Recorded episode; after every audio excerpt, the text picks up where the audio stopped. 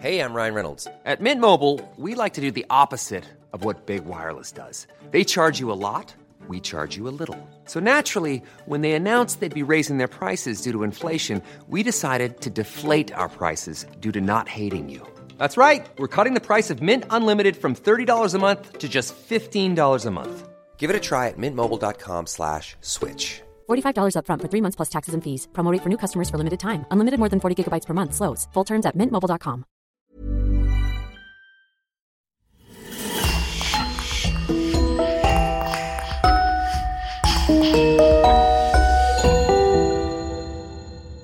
Hello, everyone, and welcome to the latest in our series of criminal cases. As the year 2000 approached, many apocalyptical cults were preparing for their journey to another dimension.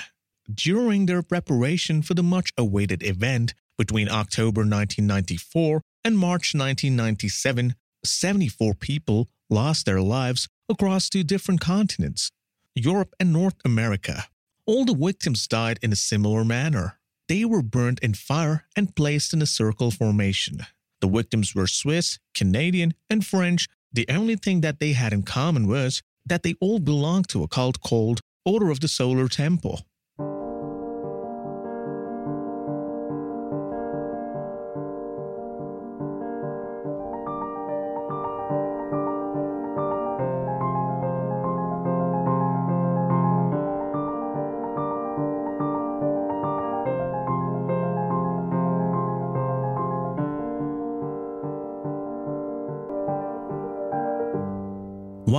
Enforcement agencies across the three countries assumed this to be the beginning of a long and challenging investigation, everyone else believed that this was a case of mass suicide.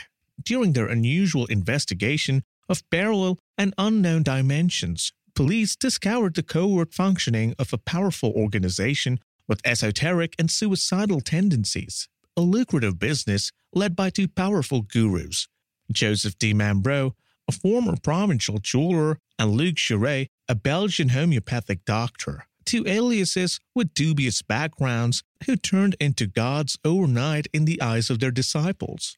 The Order of the Solar Temple remains to this day one of the greatest cases of sectarian conflicts that took place at the end of the 20th century. The foundation of this organization was a massive scam, which promoted organized crimes, numerous theatricalized ceremonies, and a supposed fantasy trip to the planet Sirius. They prided themselves as being a non-profit organization and worked for the common good.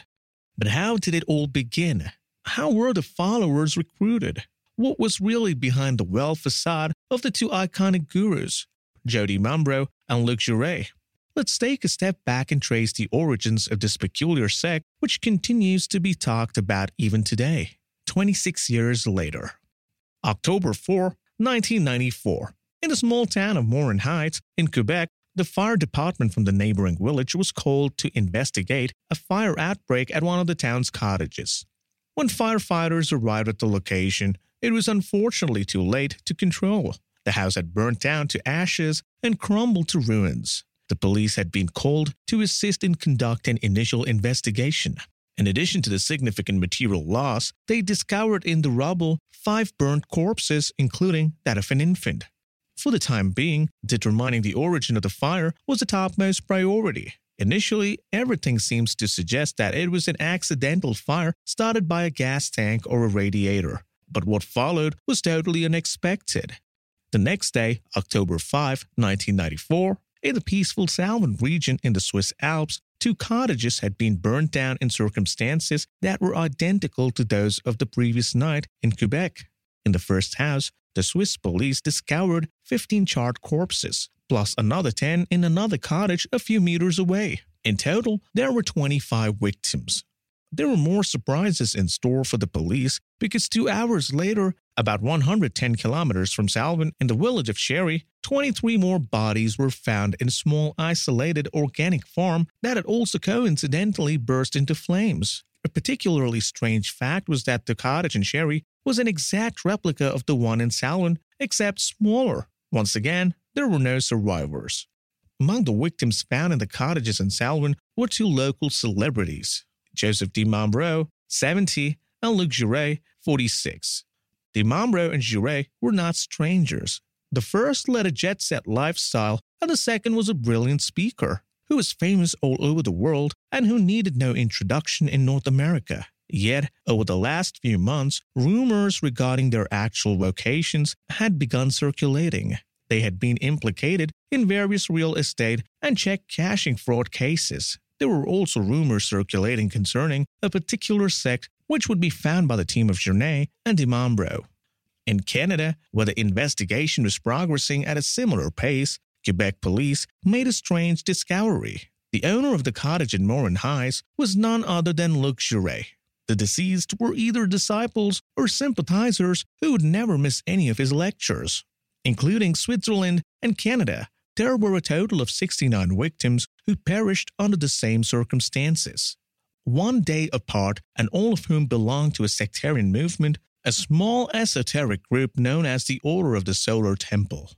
Gradually, the pieces began to fall together, but the various law enforcement agencies had a dilemma before them.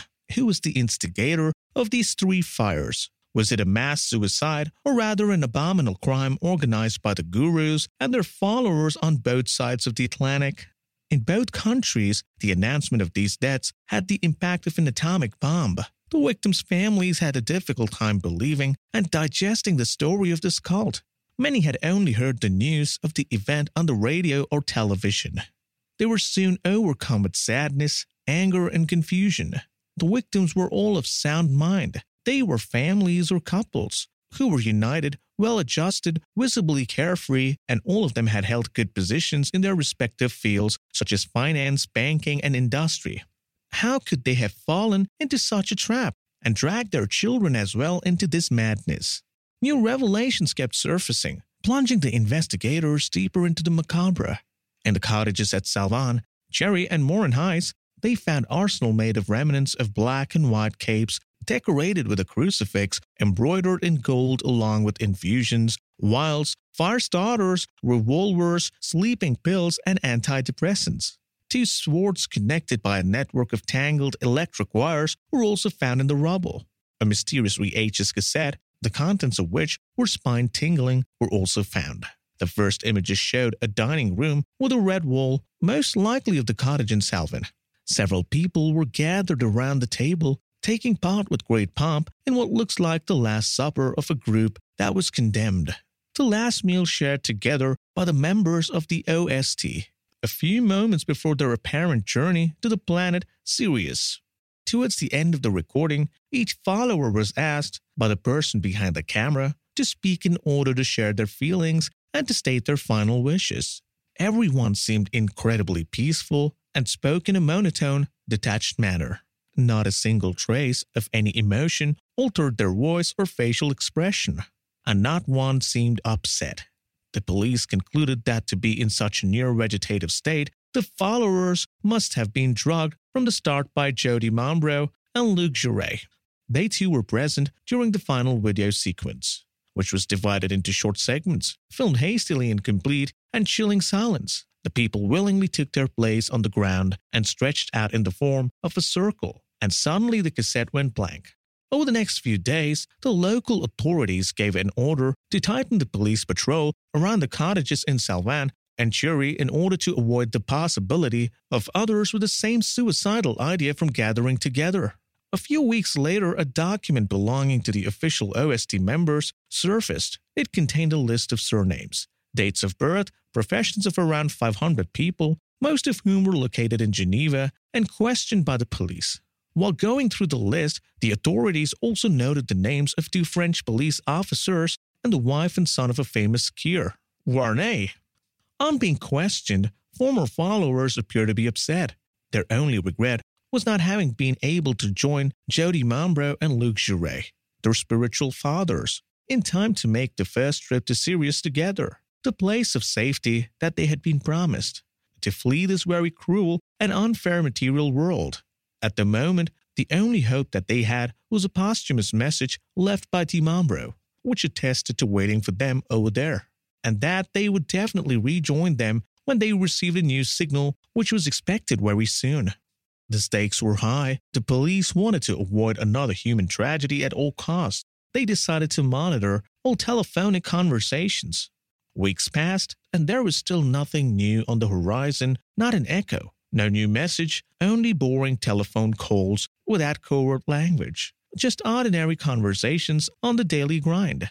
The police even ended up believing that some of them eventually had abandoned the idea of this fantastical trip to Sirius, that they could find a semblance of normal life, that they might even have reunited with their families who made them get rid of these ideas. But they were wrong. Thirteen months later, on December 16, 1995, a bombshell dropped. Sixteen more bodies were found in France, in a forest amidst the mountain of Vercors, which had a very evocative nickname called the Hole of Hell. Similar to the earlier victims, the body had been burned and placed in a circle, with all of them holding hands. The cars of the victims were located on the edge of the woods, bearing license plates from Geneva or Luxembourg. Sadly, three children between 6 and 10 years old who were accompanying their parents had also fallen victim. Initially, the investigation continued to support the notion that this was a mass suicide until the first ballistic reports proved the opposite. Among the victims, 12 of them were executed by a 22 long rifle bullet. Quickly, the investigators found a common connection with the events that transpired a year earlier in Switzerland and Quebec. There could no longer be any doubt about it. The victims found in Vercors were just like the others, followers of OST. Joseph Di Mambro did in fact tell them to wait for a sign to be able to take their turn, and they did it right under the noses of the authorities. What was the sign and where did it come from? The authorities were quite simply unable to respond. For the police, this was a staggering blow. Their history of telephone monitoring had proven to be a waste of time and had been skillfully bypassed by transit candidates who found other ways other than the telephone to communicate with each other and to organize their activities. Alain and Jean Vuarnet, whose mother and wife respectively were among the latest victims, were in shock. The Vuarnets were not known to the media. Spouses Jean and Edith were ski champions before becoming shrewd business people with lots of success in material possessions. With their three boys, they lived a perfect family life until the terrible news threw everything into question and swept away every ounce of peace and balance. The initial shock gave way to frustration, then anger, and finally bewilderment. Jean Vuarnet seemed to accept this order as painful and dramatic as it was. Alain, on the other hand, could not let it go. How could his mother, Edith, who had never been a suicidal or depressed woman, nor a subject of any behavioral problems, fall into such a trap? How could she so mindlessly have dragged his little brother Patrick into this delirium? The media had begun using words like sect and esotericism, invisible world, parallel world, Templars, transit to the planet Sirius, brainwashing, mass suicide, and so many other terms that did not seem to correspond with the image of his mother in his memory.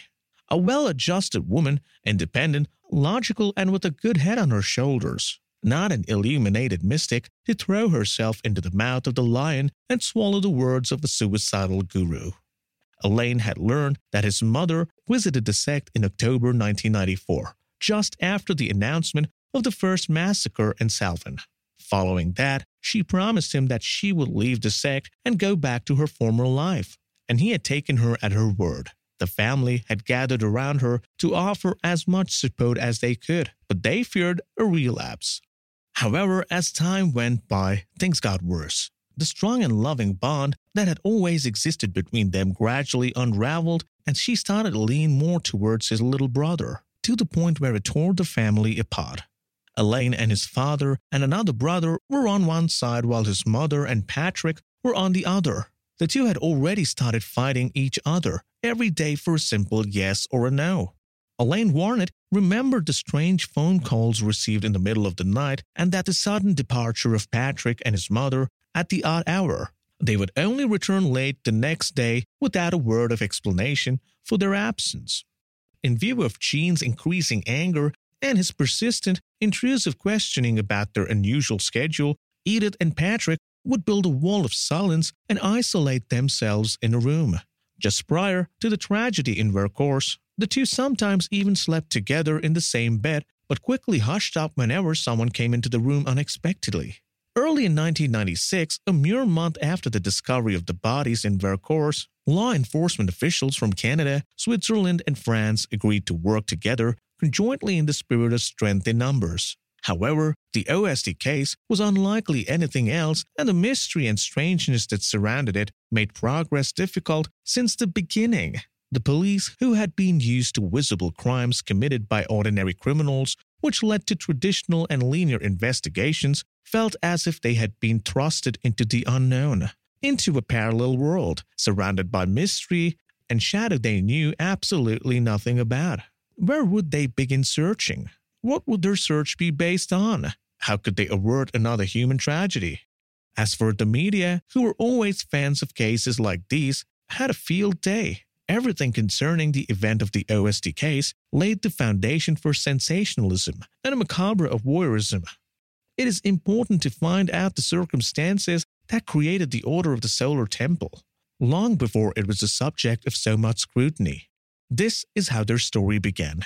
The future order of the Solar Temple began quietly in an isolated village in Belgium at the end of the 1970s. At first, it was simply a small, relatively unknown community whose main activity revolved around organization of small meetings where members would debate topics in the news that were of interest to intellectuals. Topics like the origin and fate of humanity at the dawn of the millennium, nuclear war, life in space, atmospheric pollution and the ozone layer, wars, and new incurable diseases like cancer or AIDS were discussed. In addition, they also provided workshops for things like naturopathy, yoga, botany, organic cooking for a small fee, and were hosted in a friendly and relaxed atmosphere.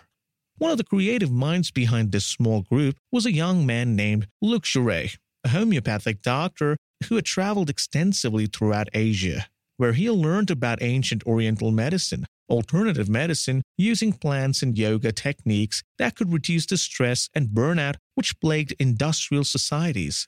Besides his in depth knowledge, the most striking thing about Luc Jouret to those who met him for the first time was undeniably his well balanced charisma and his ability to capture the attention of his audience simply with the power of his words. Over time, and after many conferences throughout Belgium, as well as Switzerland and the south of France, his reputation grew stronger as he gained new supporters. Word of his reputation even reached Quebec. Jouret was soon joined by another personality, Joseph Di Mambro, a former goldsmith from Nîmes. Di Mambro, who was Italian but born in Nice, had been a globetrotter before finding himself a seat at the right hand of a successful Belgian homeopath. Jouret may have had the power of words and clever turn of phrases to hook his audience, but Di Mambro, on the other hand, had many years of experience in the field of esotericism.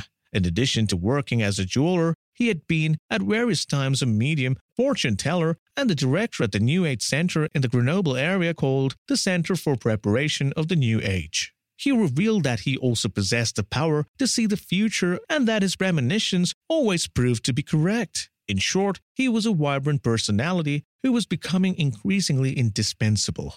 Physically not appealing to look at, short sighted, obese, and wearing a wig, Joe Di Mambro was the very portrait of a Provençal playboy. He sported colorful Versace shirts and wore gold rings on each finger. He often made indecent jokes and was quite talkative, which was in complete contrast with Jouret, who was more refined and who exercised restraint. By pulling in their talents together, they planned to win over as many new converts as possible. Slowly but surely, these two men who were separated by everything, including age, Di Mambro was 23 years older than Jouret training, and social standing found a common ground. They understood that the future was at stake, so they immediately began skillfully weaving the web. Under Joseph Di Mambro's rule, the group began increasing isolating themselves and cutting themselves off the outside world. Their gluten free, vegan cooking workshops, sessions where they learned to meditate and to talk to plants slowly gave way to rituals and discussions about life after death and questions about the creation of humankind. The participants who had previously been free to come and go as they pleased were now being asked to move around less and not to publicly reveal anything that was said within the four walls. Everything had to remain a secret, and if anyone felt the need to say something, they first had to share it with the two leaders. Joe DiMambro decided who stayed and who had to leave. For him, it all depended on auras and vibrations. If a person did not fit the profile that he was looking for in a potential adherent, he immediately gathered the others together and told them, This person or that one, I don't feel it with them. They don't give off the right vibrations. They have to go, and they have to leave our community. And that's precisely what he did, and with everyone's approval. From then on, such manipulations were frequent and took on significant proportions. However, most of these less gullible members of the group started to have doubts about DiMambro's actual powers, and one after another began to abandon the group. The small community started losing people one by one, and soon Luc Jouret and his associate found themselves alone. Ryan Reynolds here from Mint Mobile. With the price of just about everything going up during inflation, we thought we'd bring our prices down. So to help us, we brought in a reverse auctioneer, which is apparently a thing. Mint Mobile unlimited premium wireless. Ready to get 30, 30, bit to get 30, bit to get 20, 20, 20, bit to get 20, 20, bit to get 15, 15, 15, 15 just 15 bucks a month. So, Give it a try at mintmobile.com slash switch. $45 up front for three months plus taxes and fees. Promo rate for new customers for limited time. Unlimited more than 40 gigabytes per month. Slows. Full terms at mintmobile.com. Millions of people have lost weight with personalized plans from Noom, like Evan, who can't stand salads and still lost 50 pounds. Salads, generally, for most people, are the easy button, right? For me, that wasn't an option. I never really was a salad guy. That's just not who I am. But Noom worked for me. Get your personalized plan today at Noom.com. Real Noom user compensated to provide their story. In four weeks, the typical Noom user can expect to lose one to two pounds per week. Individual results may vary. The two future gurus quickly realized that Belgium was not at all the appropriate location for them to realize their aspirations and esoteric ambitions. And so they set their sights on Switzerland, where people were more financially stable and had a greater inclination to embrace new trends. In 1984, a new small community began to form around the two leaders on the La Rochette farm located in Cheiry in the township of Fribourg. Here, they laid the foundation of what would eventually be the basis of the future sect. Initially called the Chivalric Order of Solar Tradition, Jouret and DiMambro then acquired a magnificent cottage that they gave a gaudy makeover with flashy chandeliers, rococo sofas, leopard carpets, red velour on the walls, esoteric voodoo objects alongside crucifixes, and holy water fonts. The goal was to put everything in full view of visitors. Against all odds, the cash donations and checks continued to pour in. The two charlatans rejoiced but never let it show. They were clever enough to understand that all those who came to drink in their words and donate their money still needed a good dose of sensationalism, maybe even a few chills and a scary story to reinforce the mysticalism that had become their stock in trade.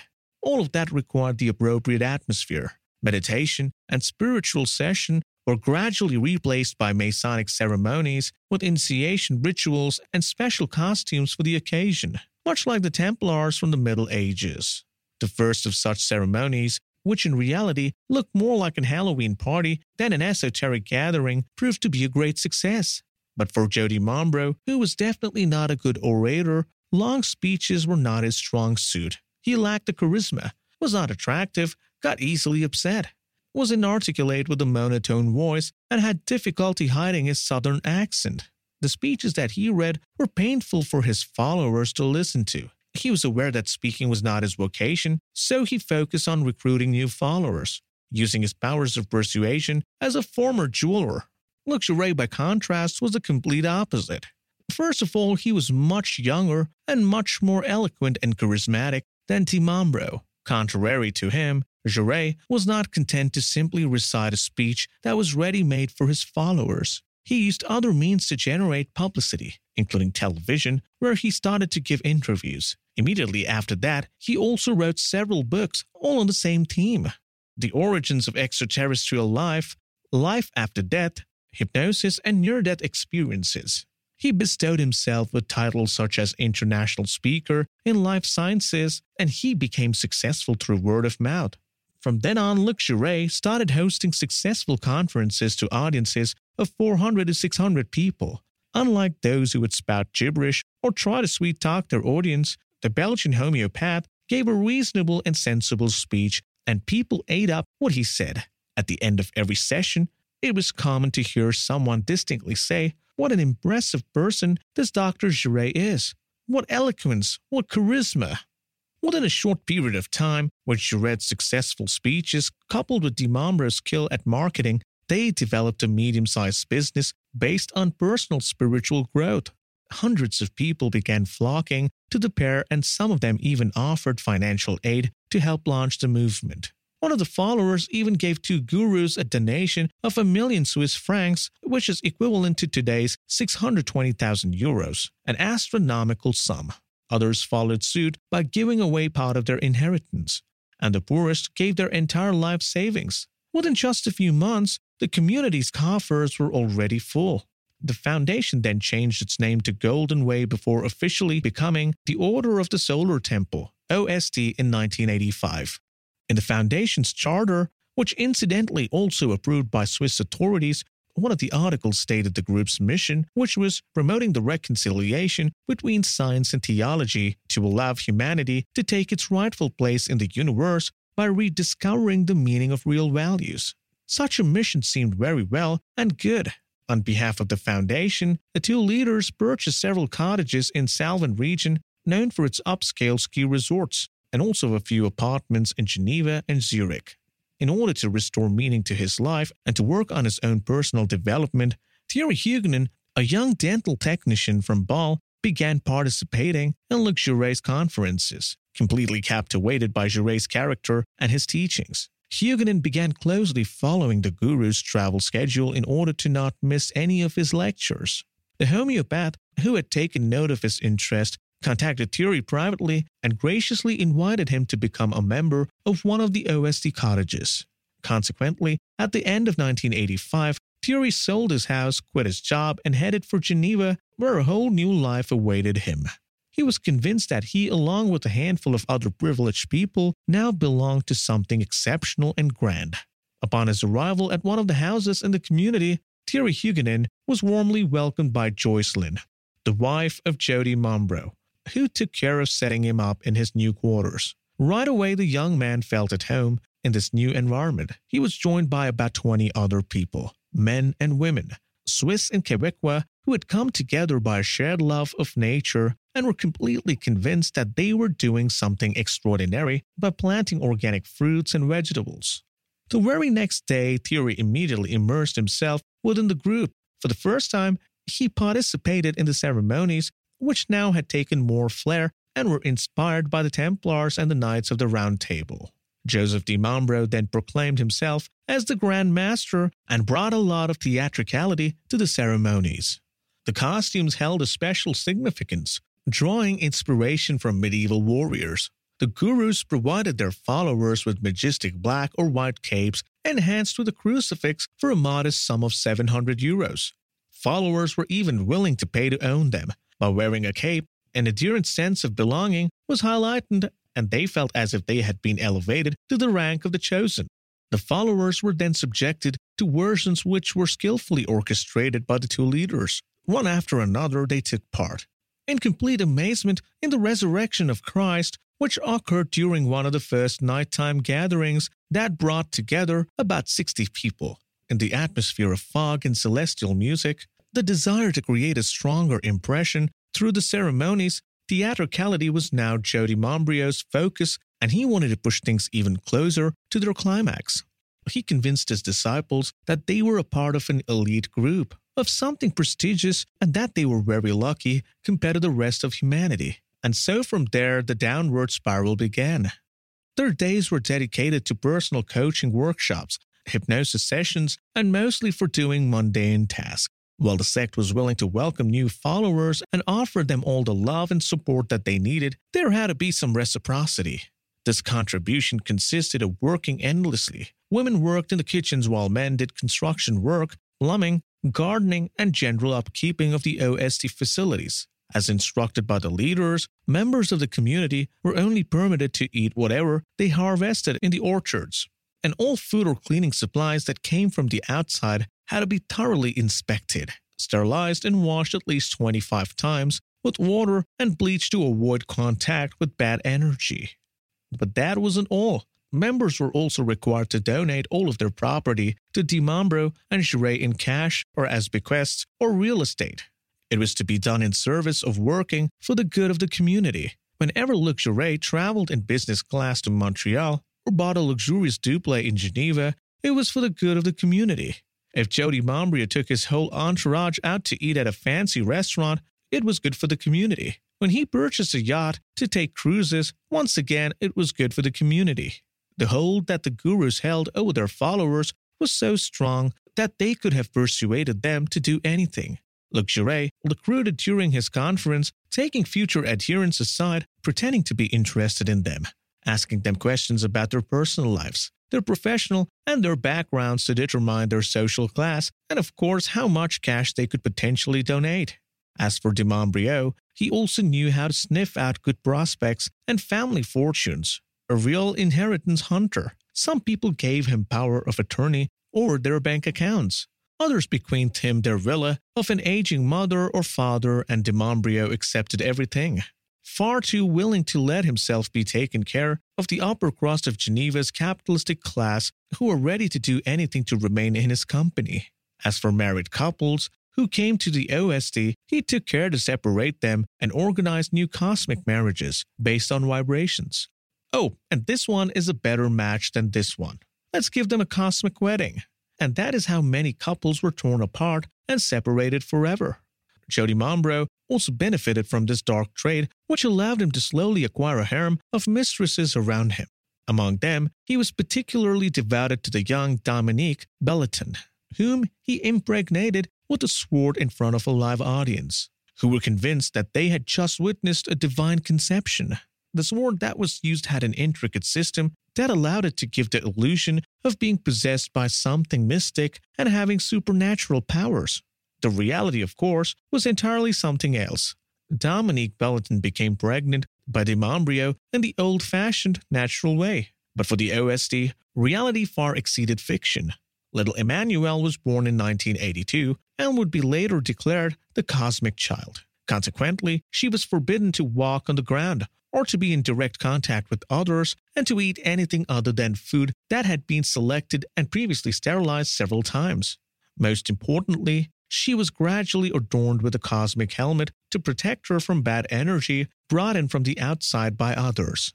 Taken away from her mother, Dominique Bellaton, at birth, little Emmanuel was entrusted to the care of Jocelyn, Di Mambro's wife, and the only person authorized to touch, bathe, and feed her. Joe Di Mambro affectionately called her Dowdow.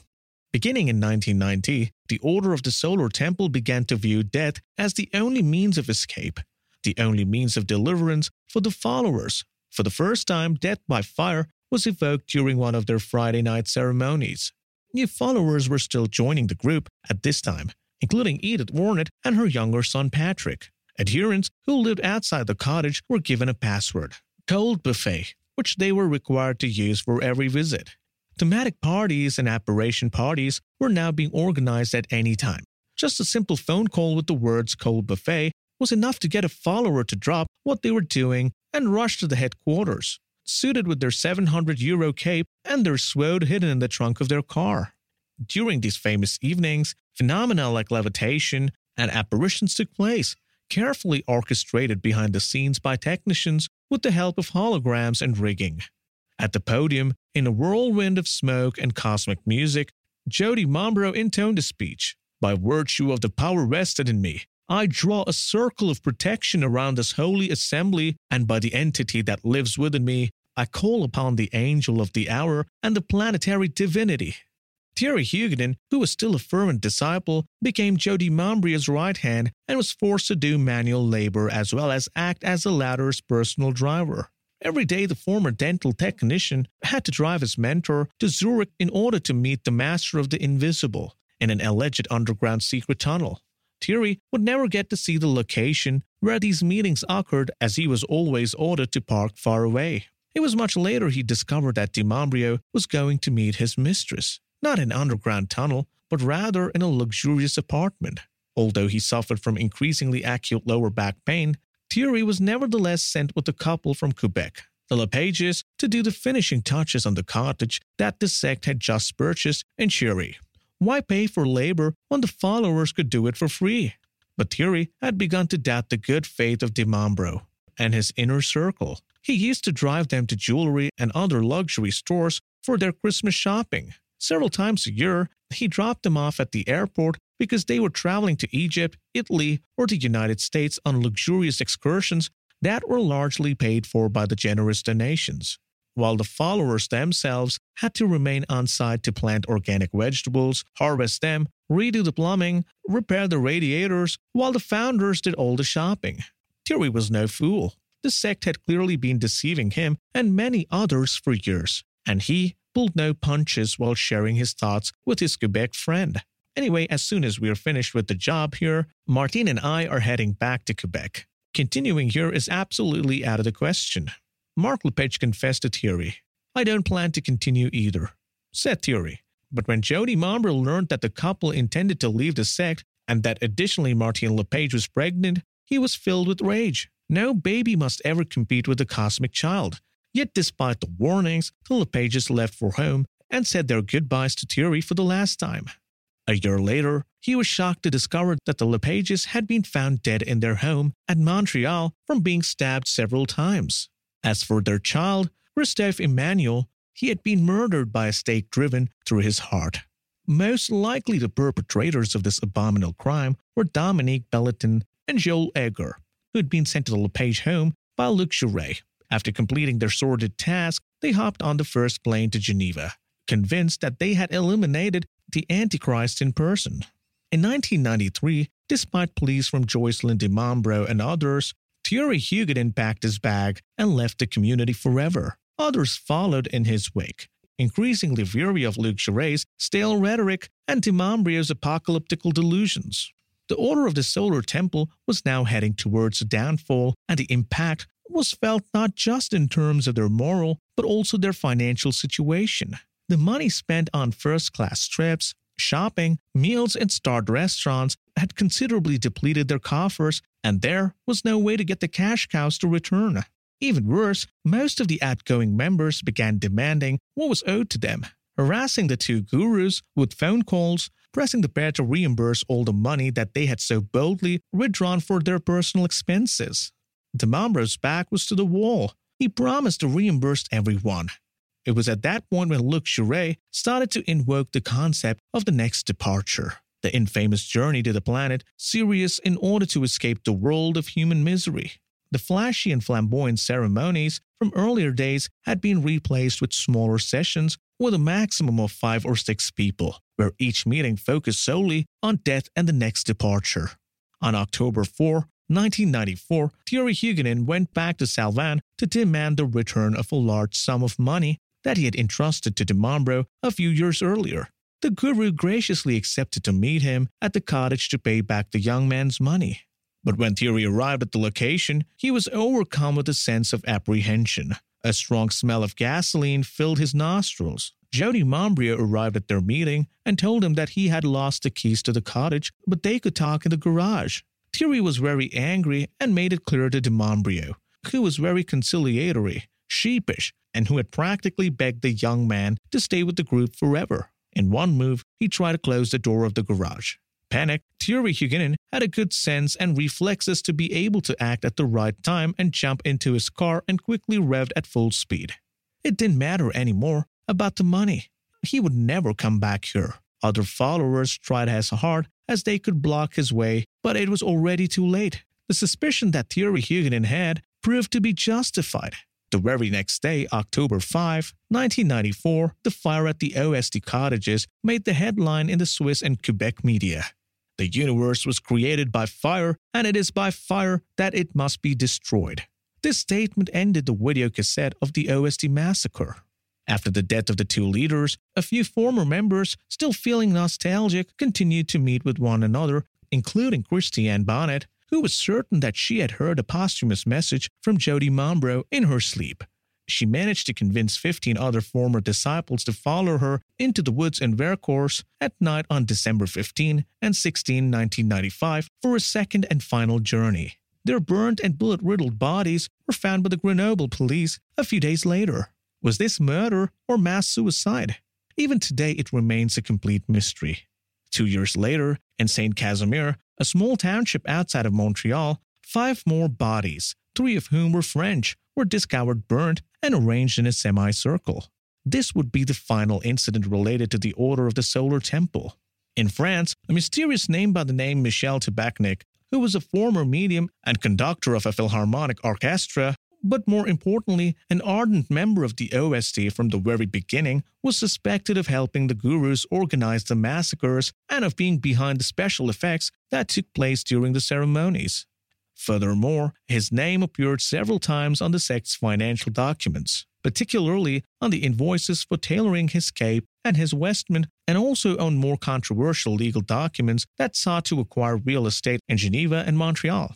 In the face of these accusations, Michel Tabachnik continued to proclaim his innocence. In 1998, he was sentenced by the trial court in Grenoble for partaking in criminal association and organized crime.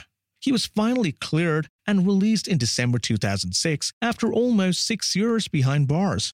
Ever since the terrible events of 1994, Thierry Huguenin remained in Geneva living a recluse and unable to deal with the outside world after almost 15 years spent within the sect. He owes his rebirth to a novel titled The 54th, in reference to the number of the last of the Templars that the sect would have assigned before the journey. I consider myself to be a miracle. If I speak today, it is to bring justice to the others, everyone, all my friends that I loved so much, for them and for all the innocent people who perished because of this megalomania of two men. I have no right to remain silent, recounted Huguenin on the brink of tears and emotionally fragile as a result of this experience. It would take him more than five years to return to normal life because, according to him, even if we choose to live a sect of our own free will, it continues to live within us for a long time afterward. It is an invisible prison. I'm still afraid to sit down in a coffee shop, afraid to go speak to the authorities, do my shopping, to speak to people for fear that they'll ask me about my past, because really, what could I even tell them? I'm quite simply ashamed about what they did to me. As for Alain Vuarnet, the son and the brother of the victims in Vercors, his anger has never subsided, nor has he given up. For many years now, he has continued his fight to bring the truth to the light with other anti sectarian associations. For Vuarnet, the massacre in Salvan, Morin-Heights, Cheiry, and Vercors were in reality murders made to look like mass suicide and not the other way around. With at least 74 victims, the Order of the Solar Temple has been the sect that was responsible for the most human damage, spread out of two continents. In Switzerland and Canada, the lawsuit have finally been dropped because there is no one left to convict after the death of Joseph Di Mambro and Luc Jouret, while many former followers have chosen to step out of the shadow and testify in order to exercise some of this horror, others have preferred to remain anonymous, nostalgic for their leaders, or fearful that the wrath of the Templars will descend upon them and curse them forever. Nevertheless, there might still be a small group somewhere who continue to wait for their next journey to the planet Sirius. We're at the end of our show for today. So feel free to listen to the other shows on the podcast and take five seconds to leave us a five star rating on iTunes. It's really important to us. You can also subscribe to the next episodes and follow us on Facebook to suggest new ones. Thank you and see you soon.